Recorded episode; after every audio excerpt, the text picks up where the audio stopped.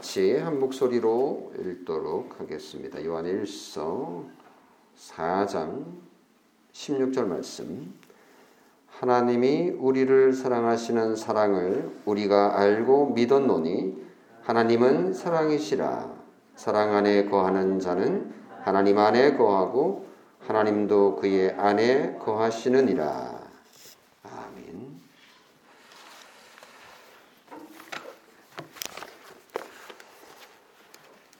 한 달 만에 성품 사랑 두 번째 설교를 어, 하게 됩니다. 어, 한달 전에 말씀드렸던 그첫 번째 설교는 어, 세상에 수많은 종류의 사랑이 있다라고 소개해 드렸습니다. 예를 들면 말로만 하는 수사적인 사랑이 있는가 하면 이득을 챙기려고 하는 경제적인 그런 동기로 하는 사랑 그리고 명예를 얻으려고 하는 바리새적인 사랑도 있다 이렇게 말씀을 드렸습니다. 음, 현대인들이 좋아하는 사랑, 우리가 배워왔고 또 우리가 생각하는 그런 사랑은 대체로 어, 계몽주의 이후 18, 9세기 이후 등장한 낭만주의적인 그런 사랑에 물들어 있지 않나라고 말씀을 드렸고 그 낭만주의 사랑의 특징을 말하라고 한다면 어, 자기중심적이고 느낌을 소중하게 여기는 이런 정도의 사랑을 하고 있다. 우리도 이런 사랑에 많이 물들어 있는 그런 측면이 있다라고 말씀을 드렸습니다. 그러면서 진정한 사랑은 과연 어디에 있는가? 그것은 하나님에게서만 찾을 수 있다. 라는 것이 지난 설교의 핵심이었습니다. 또 오늘은 세상에 존재하는 수많은 종류의 사랑은 모조품에 불과하고 뭐 거기에도 제법 아름다워 보이고 또 본받을 만한 사랑들이 존재하긴 하지만 그것들은 진정한 하나님의 사랑의 모조품에 불과한 것이다 라고 말씀을 드렸습니다. 이런 것들을 하나하나 좀 살펴볼 텐데 먼저 오늘은 어, 그러면 하나님이 사랑이라고 하셨는데 사랑의 원천이라고 하셨는데 그 하나님의 사랑이라는 것이 도대체 무엇인지 또 우리는 그 하나님을 어떻게 그 하나님의 사랑을 알 수 있으며 또 우리가 어떻게 하나님을 사랑할 수 있는지 나아가기 위해서 하나님의 사랑에 대해서 오늘 어, 설교를 들으려고 합니다. 오늘 본문이 사랑의 사도였던 그 사도 요한의 서신인 요한 1서 4장 16절에 나오는 말씀. 오늘 암송 구조는 되게 짧습니다.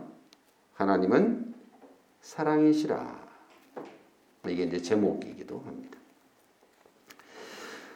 사랑이 하나님이다.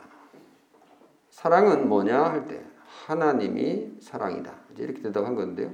사랑은 하나님이다라고 하지 않고 하나님이 사랑이다라고 한 점은 주목할 부분이죠. 왜냐하면 사랑이 무엇이냐라고 묻고 온갖 대답을 하는데 사실은 그 대답 속에 있는 것을 생각해 보면 사랑을 절대적인 위치에 놓고 있다라는 것을 어, 우리가 어, 인정하고 또 발견할 수 있는 부분이죠. 다시 말하면 그 낭만주의적인 사랑은 우리가 생각하고 보았던 사랑은 어, 절대적인 신으로 그야말로 사랑이 절대적인 표준이 되는 그런 것이라고 어, 볼수 있습니다.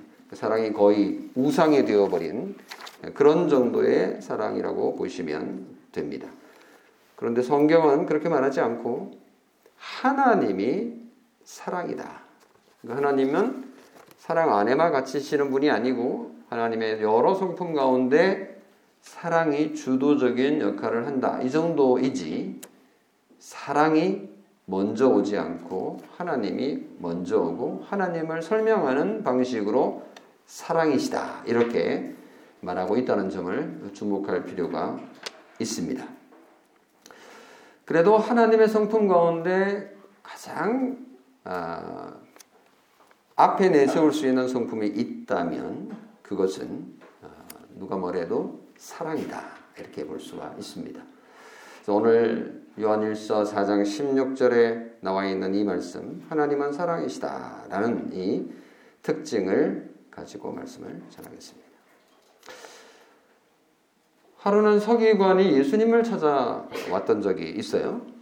어, 아주 서기관이라 그러면 어, 종교 지도자 그룹 가운데 한 사람으로서 어, 온 매무새나 또 그에게서 풍기는 에, 모습만 봐도 아 저분은 상당한 식견이 있는 또 내가 배울 것이 있는 사람이구나라고 알 수 있는 그런 서기관이 예수님을 찾아와서 예수님에게 질문을 던졌습니다. 모든 계명 중에 첫째가 무엇이냐? 마가복음 12장에 나오는 본문이죠. 예수님께서 뭐라고 대답하셨냐? 우리가 너무나 잘 알고 있는 이 말씀을 던지셨습니다.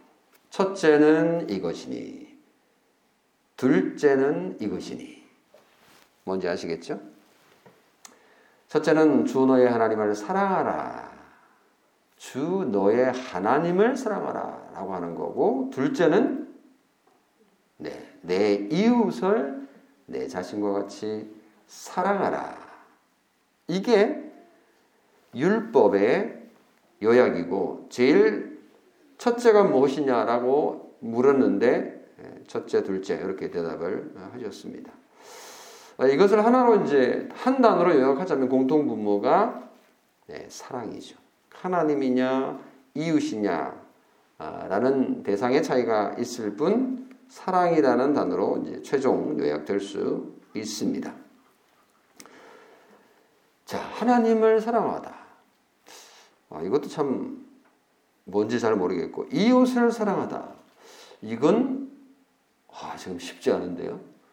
어, 일단은 이웃 사랑 떠나서 먼저 첫 번째 말씀하신 하나님 사랑은 어떻게 가능할까? 하나님이 눈으로 보이는 분도 아니고요.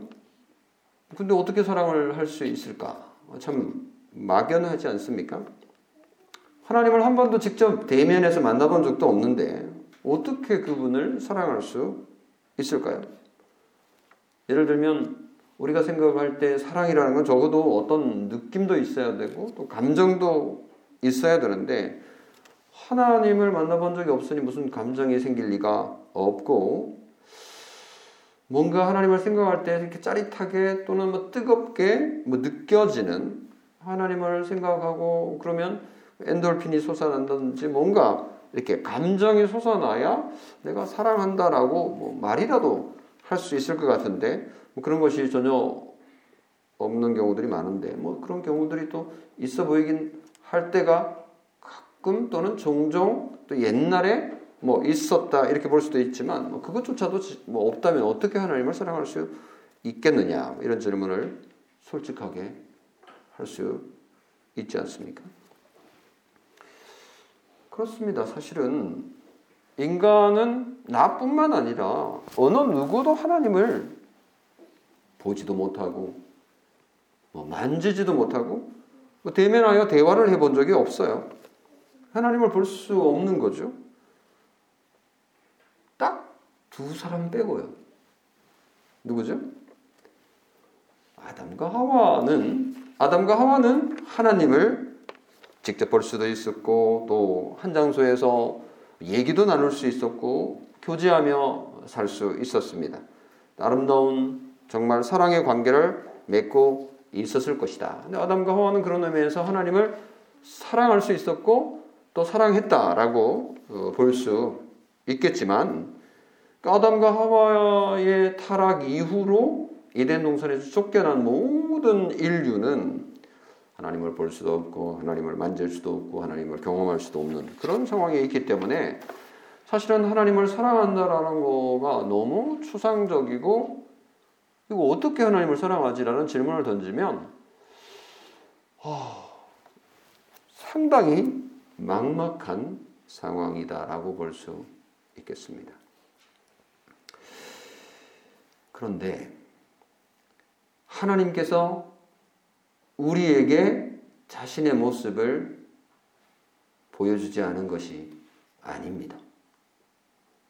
하나님께서는 우리의 방법이 아닌 당신의 방법으로 우리에게 당신을 나타내 보이셨죠. 어떻게요? 하나님의 형상을 가진 존재로 당신의 아들을 이 땅에 보내심으로 우리에게 보여주셨습니다. 직접 만지고, 직접 보고, 직접 대화하고, 직접 교제할 수 있도록 성자 하나님을 땅에 2000년 전에 팔레스틴, 유대 땅, 예루살렘 중심으로 해서 온 유대에 돌아다니시면서 자기 백성에게 당신의 모습을 보여주셨습니다. 성부 하나님이 성자 하나님을 세상의 인간의 모습을 취하게 하셨고, 그러므로서 사람들이 누구나 그 당시 적어도 어, 가서 만날 수 있는, 가까이 다가갈 수 있는, 만질 수 있는, 정말로 도마는 예수님의 손가, 손에 나 있는 그 못자국을 직접 만질 수 정말 만졌을까? 는잘 모르겠습니다만은 만져봐라고 했으니까 뭐 만져봤겠죠. 근데 만져, 만졌다라는 얘기는 없어서 저는 안 만졌을 것이다 이렇게 봅니다만은 충분히 만졌을 것이다라고 어, 생각할 수 있습니다. 어쨌든 인간이 하나님을 가까이에서 느끼고 생명의 말씀을 듣고 했었습니다. 정말로 함께 해변을 거닐기도 하고 폭풍 속을 노를 저으면서 헤쳐나가기도 했습니다. 그분께서 직접 더러운 발을 씻어주기도 했습니다. 빵과 포도주를 직접 나눠주시기도 하셨죠. 갈릴리 바닷가에서는 생선 햄버거를 만들어 주시기도 하셨습니다. 네, 정말 맛있죠? 이렇게 성부 하나님의 하나밖에 없는 사랑하는 성자 하나님을 세상에 보내셔서 당신 자신을 우리에게 직접 보여 주셨습니다. 예수님이 바로 하나님의 형상이고 모양이었다라는 말씀이 신약성경 고린도후서 4장에도 나오고요. 골로새서 1장에도 나오고 히브리서 1장에도 등장하고 있습니다. 다시 말하면 예수님을 본 사람은 하늘 아버지를 본 것과 다름이 없다. 요모 14장 9절에 예수님께서 그렇게 말씀하셨죠. 나를 본 자는 나를 보내신 이 아버지를 본 것이다. 이렇게 말씀하셨으니까. 그러니까 인간이 하나님을 보지도 만나지도 말씀을 들은 적도 없다라고 말을 할 수는 없는 거죠.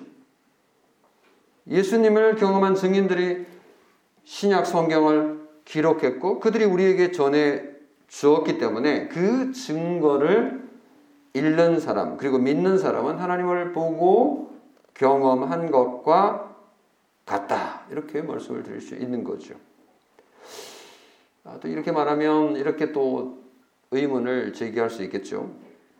푸, 내가 직접 경험한 게 아닌데, 뭐, 제자들은, 어, 무슨 복도 많네. 직접 예수님을 만나고, 나도 만나고 싶은데, 아니, 그건 좀 불공평하지 않은가? 라고 이제 이의를 제기할 수 있겠죠. 예, 뭐, 그런 정도의 이의는 얼마든지 제기할 수 있을 것 같습니다. 아, 나도 예수님의 그 십자가에 못 박혔던 그 상처난 거, 아물렀겠지만 피 흘린 상태가 아니라 어좀만 나도 만져보고 싶은데 나도 십자가 밑에서 좀 한번 울어보고 싶었는데 뭐 이런 얘기를 할 수 있겠습니다만은 그렇다고 해서 우리가 직접 경험하지 못하고 못했다고 해서 그 사실을 믿지 못할 이유는 되지 못합니다. 뭐 예를 들면 최근에 우리 설 명절에 우리 할아버지 할머니 댁 가서 인사하고 또 세배하고 세뱃돈도 받았죠, 여러분? 예, 할아버지 할머니 댁에 가면 한번 나중에 물어보세요. 할머니 할아버지 족보 있어요? 족보? 이렇게 물어보세요. 그러면 아마 할머니 할아버지가 족보 책 가져와서 이렇게 읽어주실 거예요. 그 족보에 보면 할아버지의 부모님, 할아버지의 할아버지, 할머니. 그리고 또 그 할아버지의 아버지와 어머니 뭐 이렇게 다 쭉 올라가는 거예요. 조상의 조상의 조상의 조상 쭉 있을 거거든요.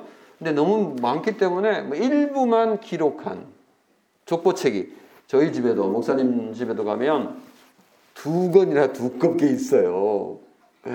얼마나 두꺼운지 몰라요. 너무 두꺼워가지고 잘안 읽어가지고 아주 그냥 책장이 깔깔한 새건 새거 그 족보가 있는데요.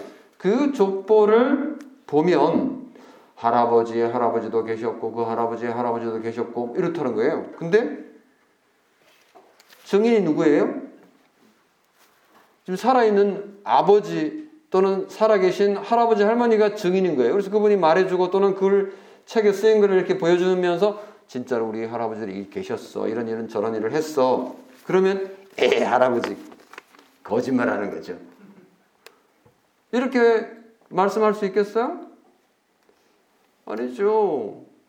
증인의 말이 신실하다고 우리는 믿고 할아버지의 말씀을 아 그래요 하고 받아들입니다. 마찬가지죠.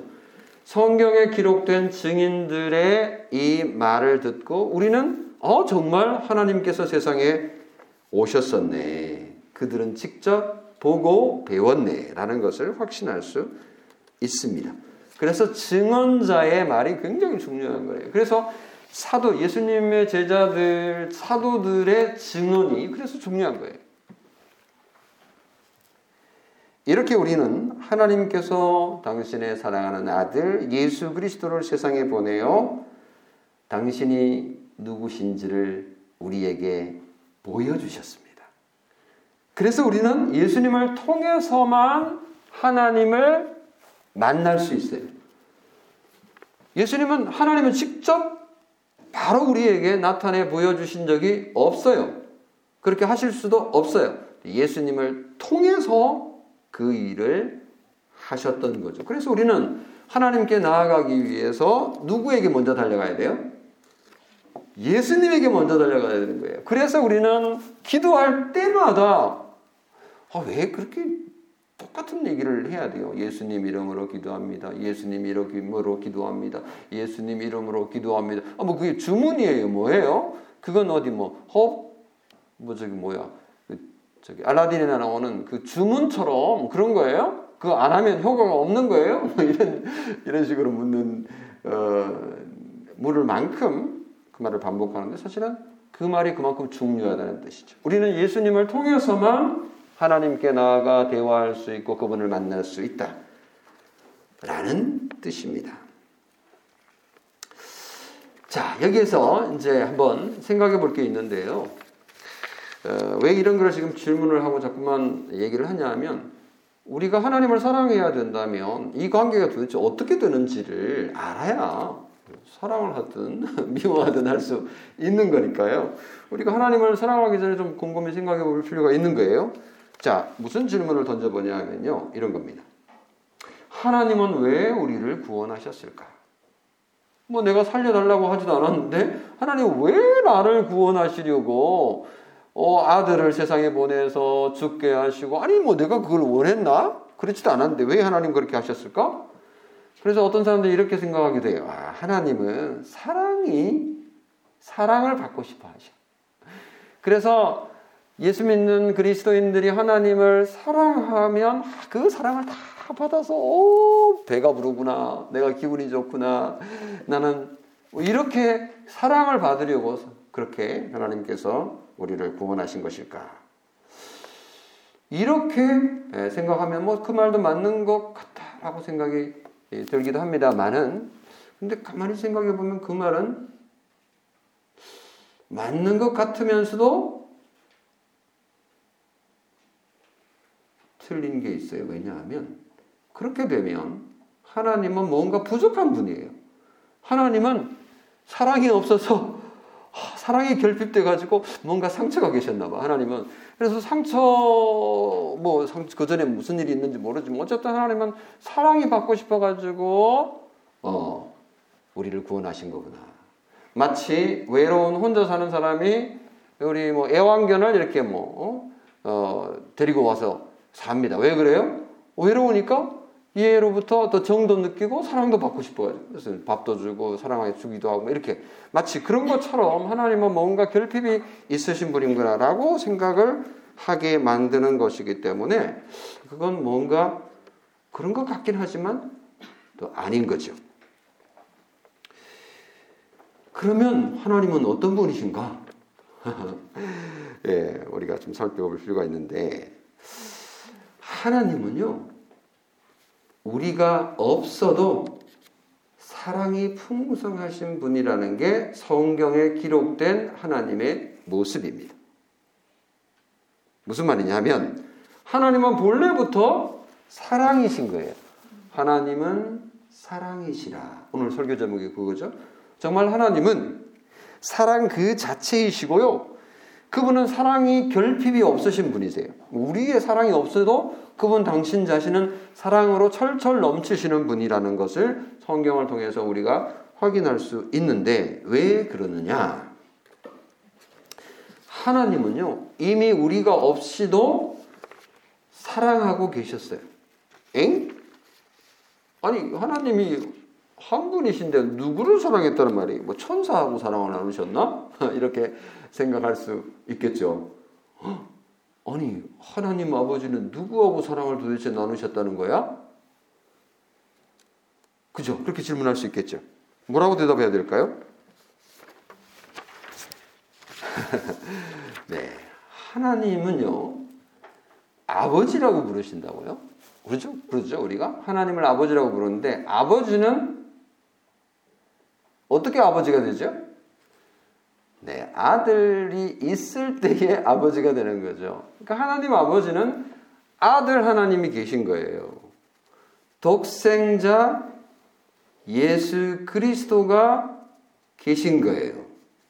그래서 예수님께서 하신 그 말씀에서 아 하나님은 사랑을 이미 나누고 계셨구나. 사랑의 대상이 있었구나. 그 사랑의 대상은 아들 예수 그리스도이시구나라는 것을 알 수가 있어요. 근데 이거는 그냥 상상한 것이 아니고 정말로 예수님께서 그렇게 말씀하셨거든요. 예수님께서 십자가에 죽으시기 전날 밤에 제자들을 불러놓고 어, 다락방에 모여가지고 예루살렘에 있는 다락방에서 성만찬을 거행하시고 또 제자들에게 가르침을 주셨습니다. 그러면서 마지막으로 기도를 하셨는데요. 요한복음 17장에 대제사장적 기도라는 게 나옵니다. 예수님이 기도한 내용을 한 장 전체 내용입니다. 그 가운데 이런 말씀을 하셨어요. 하나님 아버지라고 기도하면서 하나님 아버지께서 나를 보내신 것과 또 나를 사랑하심 같이 아버지께서 장세 전부터 나를 사랑하심으로 이런 얘기를 하시는 거예요. 아니 이게 뭐죠? 그러니까 이 말씀을 보면 성자 하나님, 아들 하나님이 계시고 아버지 하나님이 계시는데 아버지 하나님은 아들 하나님을 너무너무 사랑하신다. 근데 그 사랑이 언제부터 시작됐느냐? 장세 전부터 시작됐다. 창세 전, 이 온 우주가 만들어지기 전부터, 그러니까 인간이 만들어지기 전부터 두 분은 아주 사랑을 나누는 행복한 분이셨다. 사랑이 충만한 분이셨다. 사랑으로 똘똘 뭉쳐 계신 분이셨다. 라는 것을 추론할 수 있습니다. 하나님은 사랑을 나눌 상대가 필요 없었던 거죠. 인간을 창조하고 인간을 선택하고 인간을 구원한 목적이 사랑이 부족해서가 아니었던 거죠.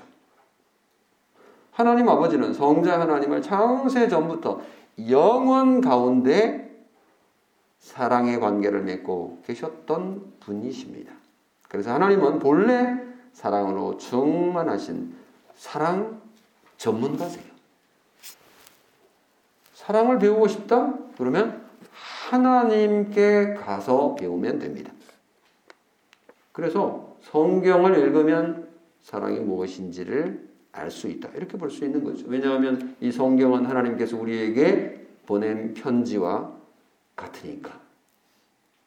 하나님에 대해서 더 잘 알 수 있고 하나님의 사랑에 대해서 더 분명하게 알 수 있는 거죠. 인간은 그런 사랑을 처음 받았지만 그리고 처음 아담과 하와가 누렸지만 죄 때문에 오염되어서 우리가 지금 우리 세상에서 행하고 있는 이런 낭만주의적인 사랑의 개념, 느낌을 중요하게 여긴다든지 자기 중심적인 사랑이랄지 뭐 이런 사랑들은 다 오염되어서 본래 하나님의 사랑을 반영하지 못하고 있는 것이다. 뭐 어느 정도 그 속에도 오 진짜 있어 보인다, 아름답다 이런 사랑의 모습이 없다는 얘기는 아니에요. 있을 수 있습니다. 그러나 그런 것들은 다 하나님의 사랑을 반영하는 그림자에 불과한 것이다. 진짜 사랑은 하나님 자신에게 있는 것이다. 라고 성경은 말하고 있습니다. 그래서 우리는 하나님의 사랑을 묵상해야만 하나님의 하나님께 사랑도 할 수 있고 또 하나님께서 원하시는 이웃 사랑도 우리가 할 수 있다라고 결론 내릴 수 있습니다. 그래서 우리는 성경에 드러난 하나님의 사랑을 배우고 싶은 마음이 이제 슬슬 생깁니다. 정말 성부 하나님이 성자 하나님을 사랑했다는 내용이 어디 있어요?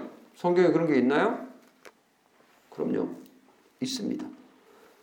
예수님이 세례를 받을 때, 세례 요한으로부터 세례를 받고 물속에 있다가 올라올 때, 그때 하늘에서 소리가 들렸는데요. 그때 무슨 소리가 들렸는지 기억하시죠? 이는 내 사랑하는 아들이요. 내 기뻐하는 자라. 이런 소리가 들렸어요. 그러니까 하늘에 계시는 아버지 하나님과 땅에 내려오신 아들 하나님이 서로 지금 이렇게 사랑 고백을 하고 있는 거예요.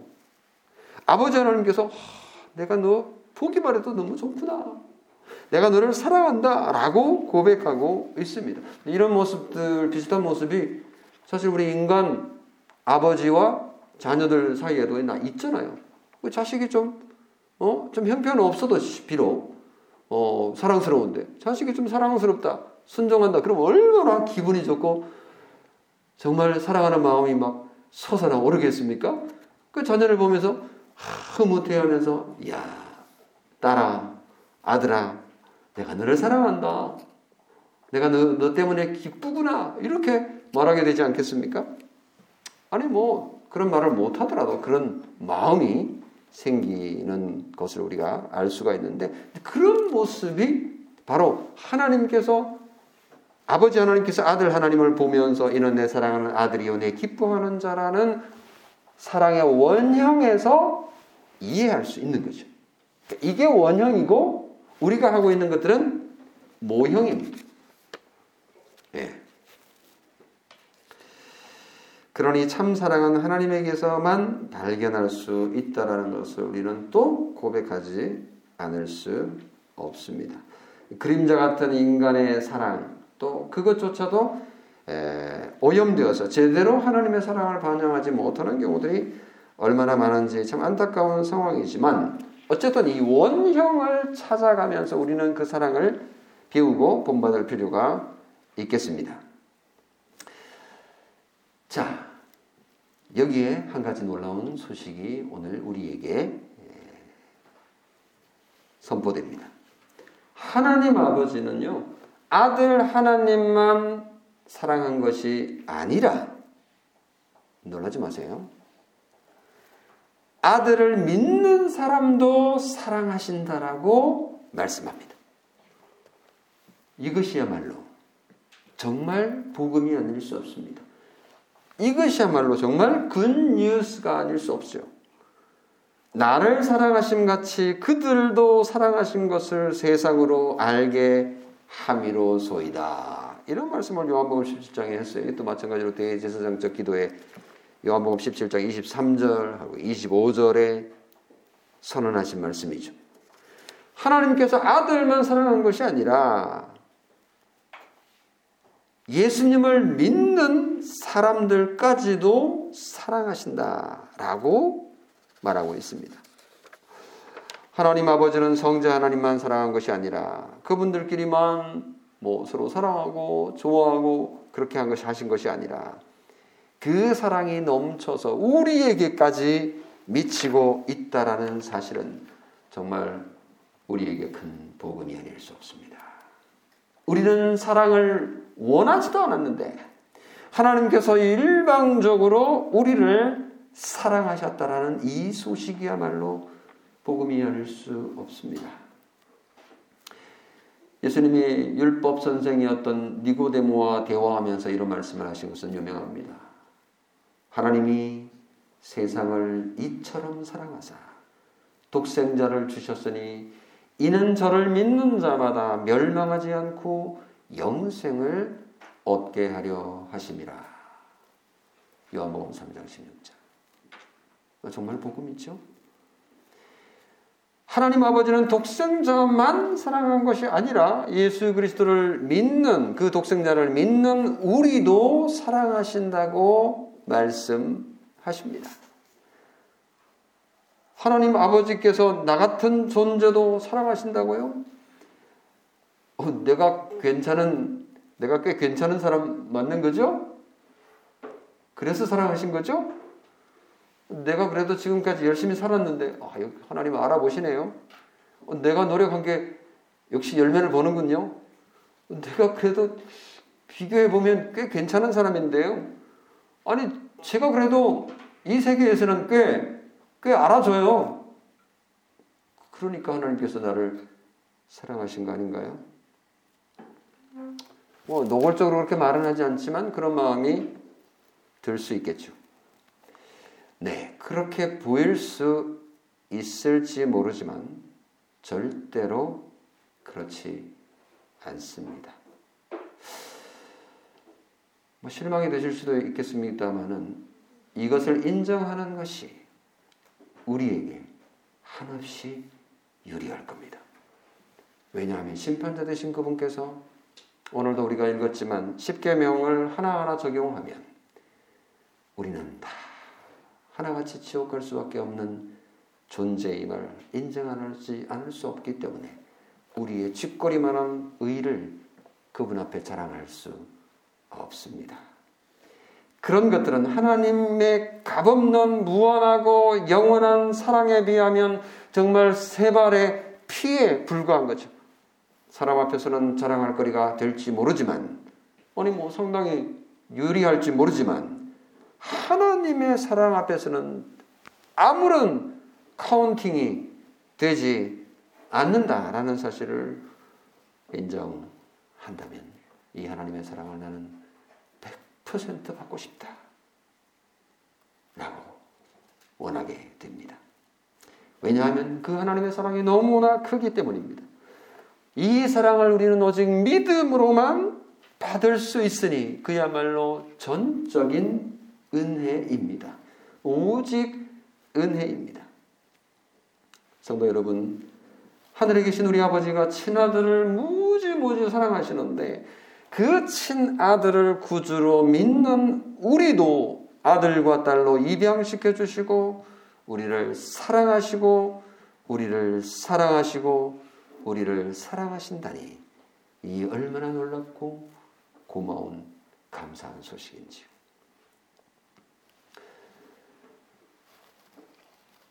종종 예수를 좀 오래 믿는 뭐저 같은 사람 대표적인 경우겠죠. 하나님에 대해서 종종 이렇게 생각하기도 해요. 전능하신 통치자 하나님. 하나님을 하나님께서는 그런 측면이 분명히 있죠. 하나님 우리를 통치하시는 왕이신 하나님이시죠. 재판관이시기도 하고요. 그렇게만 생각을 하면 예를 들면 무서운 학교 선생님 학교 선생님이라고 다 그런 건 아니고요. 또 뭐 늘 그런 건 아니지만 한번 생각해 보세요. 그러니까 이건 좀 극단적인 예일 수 있겠지만 아주 무서운 선생님 기억나나요? 저는 기억나는 선생님이 있어요.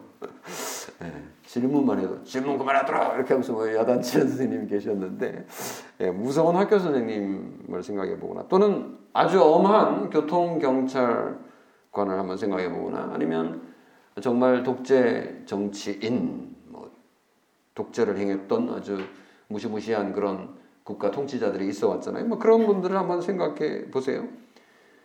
어, 하나님이 그분들과 좀 비슷한 역할을 한다라고 생각을 해보면 좀 끔찍하지 않습니까?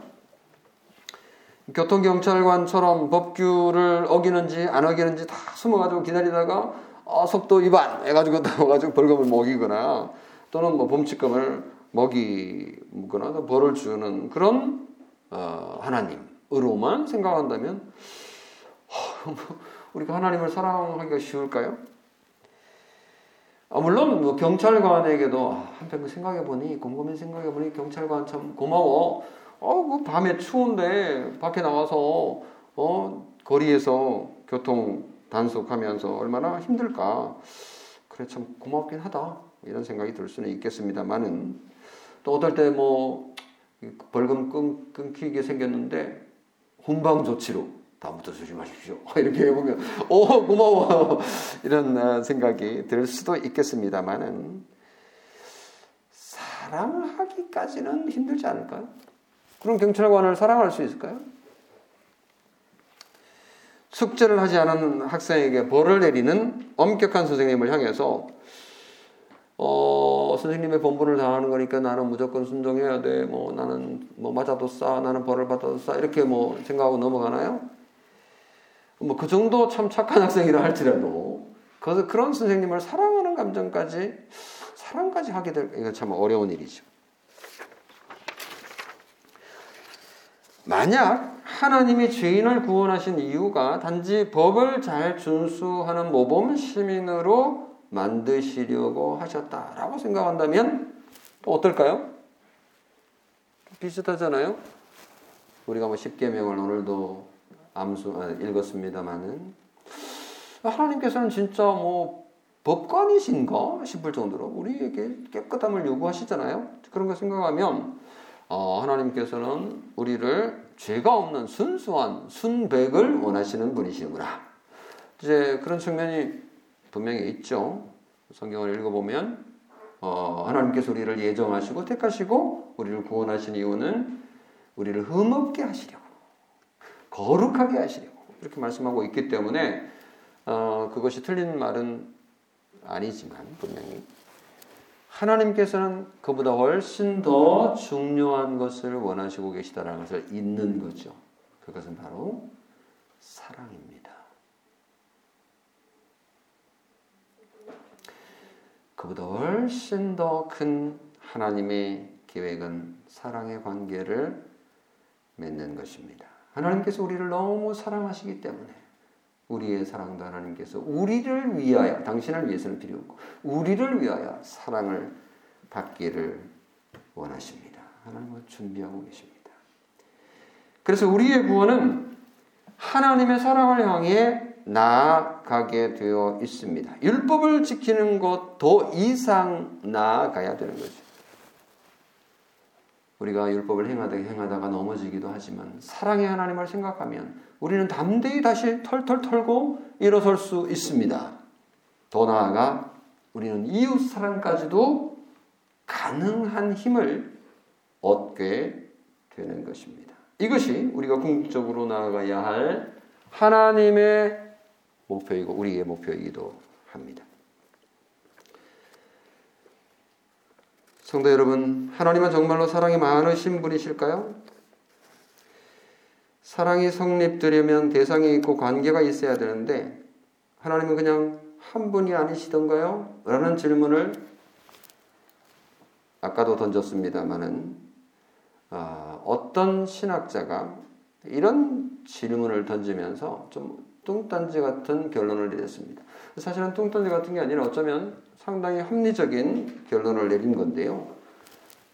AD 그러니까 주후 3, 4세기에 있었던 아리우스라고 하는 초기에는 장로였고 나중에는 종교 지도자가 된 분인데 아리우스라고 하는 이분이 아주 똑똑한 신학자였고 목사였고 장로였고 그리스도인이었습니다.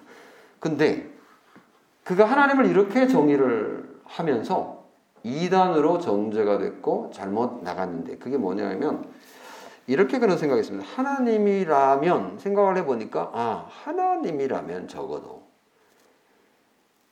원인자 원인이 없는 자 uncaused라고 이제 영어로 표현하죠. 또는 unoriginated 그러니까 어디로부터 기원하거나 또는 어디에로부터 원인이 되어서 생긴 존재는 아니어야 된다. 이런 결론을 내렸습니다. 그렇죠?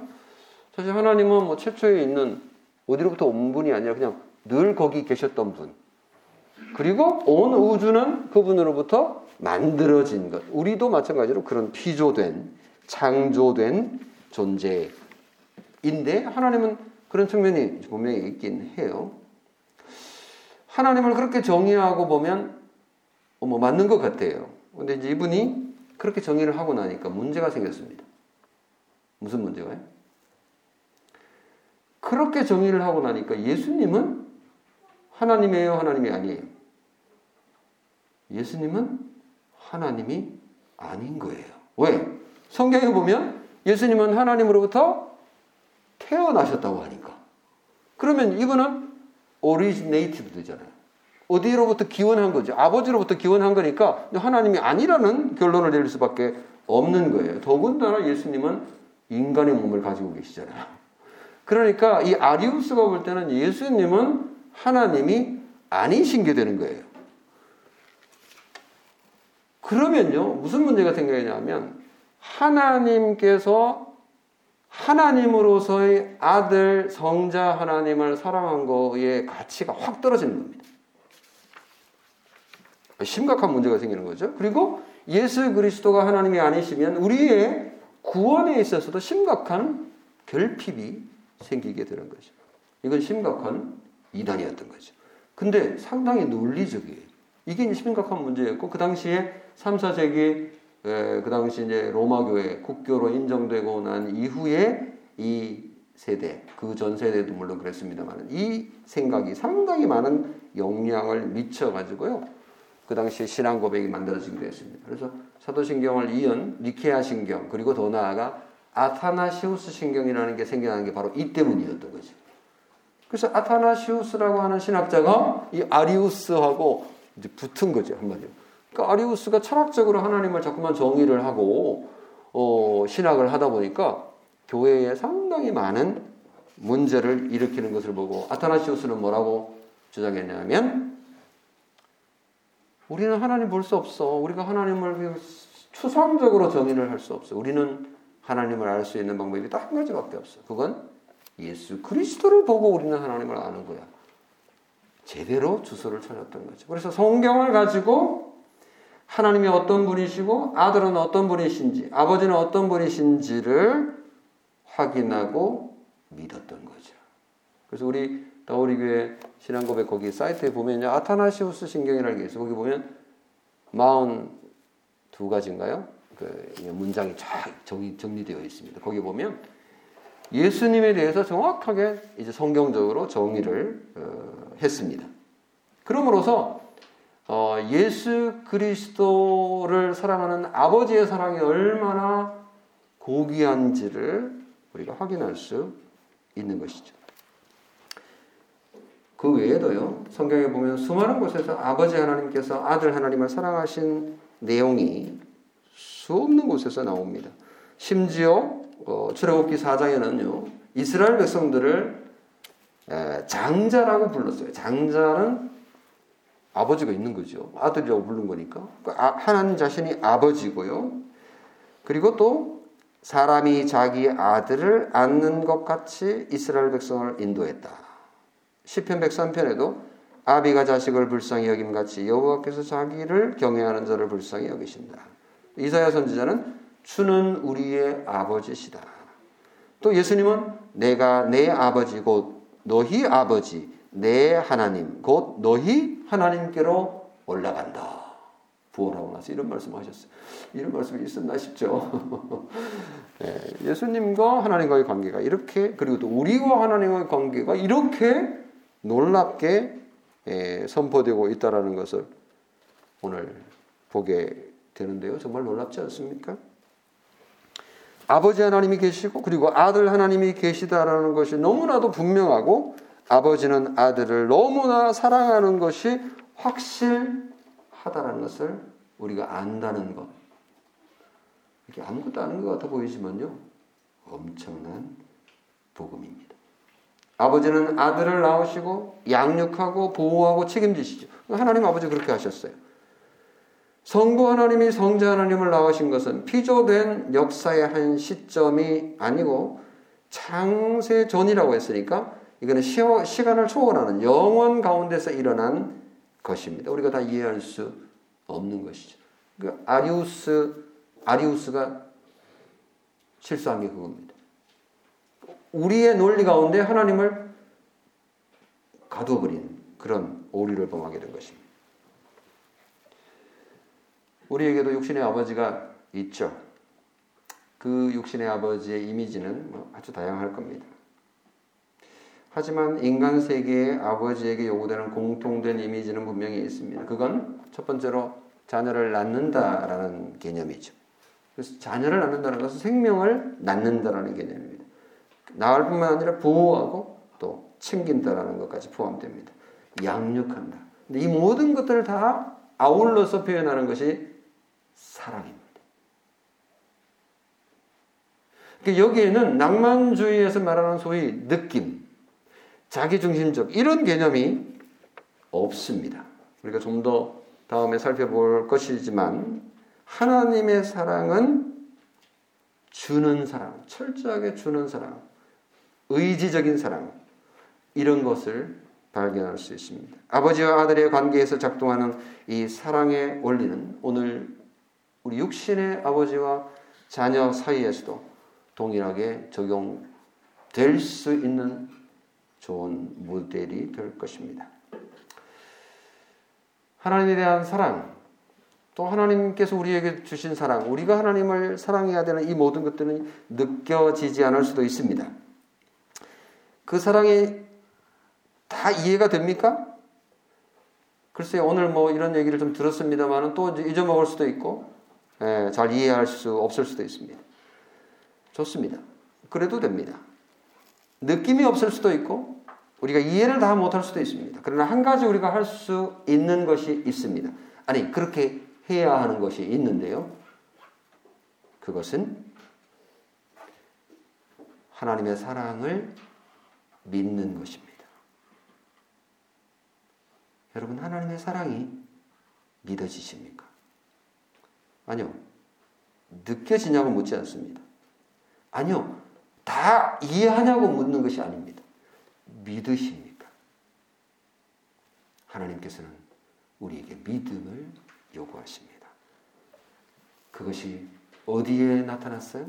예수 그리스도 안에 나타났습니다. 하나님의 사랑이 예수 그리스도를 통해 나타났고 우리에게 아니 나에게 주어졌음을 믿는 믿음이 있는 자는 복된 자입니다. 하나님의 사랑의 표현인 예수 그리스도를 믿는 자에게 바울은 에베소서 3장에서 지식에 넘치는 그리스도의 사랑을 아는 능력을 주신다고 했습니다. 그러니까 믿는 자에게는 나중 계속 지식을 주신다고 하셨어요. 그래서 하나님의 사랑과 아들의 사랑과 사랑의 너비와 길이와 높이와 깊이가 어떠함을 깨닫게 해 주신다고 했습니다. 그래서 바울은 기도하고 있는 거죠. 에베소 교회를 위해서. 말씀을 믿습니다. 하나님의 사랑을 믿고 깨달아 아는 자들에게 하나님을 사랑하고 이웃을 사랑하는 능력이 풍성하게 될 것은 분명합니다. 믿는 자에게 하나님의 사랑을 아는 지식과 힘과 능력을 주실 것입니다. 이 복이 더 우리 교회 성도 여러분 모두에게 있기를 주님의 이름으로 축원합니다. 아멘. 찬송가 299장 하나님 사랑에 대해서 노래한 찬송인데요. 같이 보겠습니다. 299장 하나님 사랑은 온전한 참 사랑 내 마음에 부어 주시사 충만케 하소서.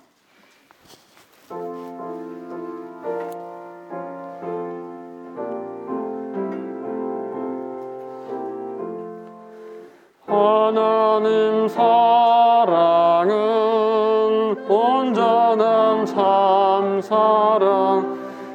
내 맘에 부어 주시사. 성만케 하소서 내 주님 참 사랑 햇빛과 같으니 그 사랑 내게 비추사 뜨겁게 하소서. 그 사랑 앞에는